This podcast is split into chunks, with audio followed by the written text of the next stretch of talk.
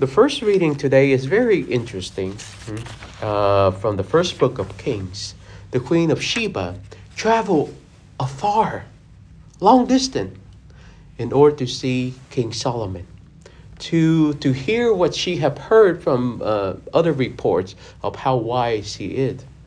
But the interesting thing that we see from the conversation itself, that even she recognized that the wisdom and the prosperity that he have doesn't come because of his own human wisdom, but comes from the blessing of the Lord. And she herself recognized that.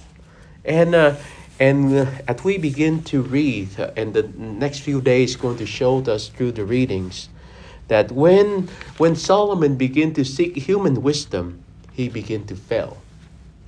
And he became a king like every other kings around the region, because he lost that divine wisdom that uh, that wisdom that come from God, the wisdom that give the truth, the wisdom that set him apart from like every other kings. Today we we are being reminded too by the good Lord Jesus uh, that uh, that what comes from the heart, the appetites per se, huh, uh, uh our evil thoughts, unchastity, theft, murder, adultery, greed, malice, deceit, licentiousness, envy, blasphemy, arrogance, folly. All these things come from our appetitive or our appetites that hunger for this human desire, this humanistic uh, tendency to want everything, these, uh, uh, grasp everything, control everything and only with the wisdom that comes from God, huh?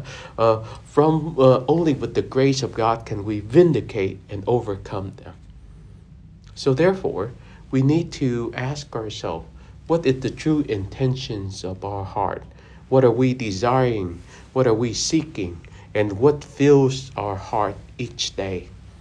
This is what uh, it means um, for us on our spiritual journey to discern the things that come from God, to discern the things that give us life, to discern the things that truly uh, freed us from all uh, the lower, uh, appealing, and shallow appetites, so that we can truly live for Him and with Him.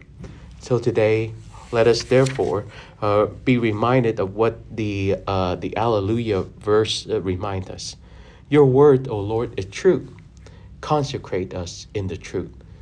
Reflect on the gospel, reflect on the word of God, and seek that true wisdom from Him.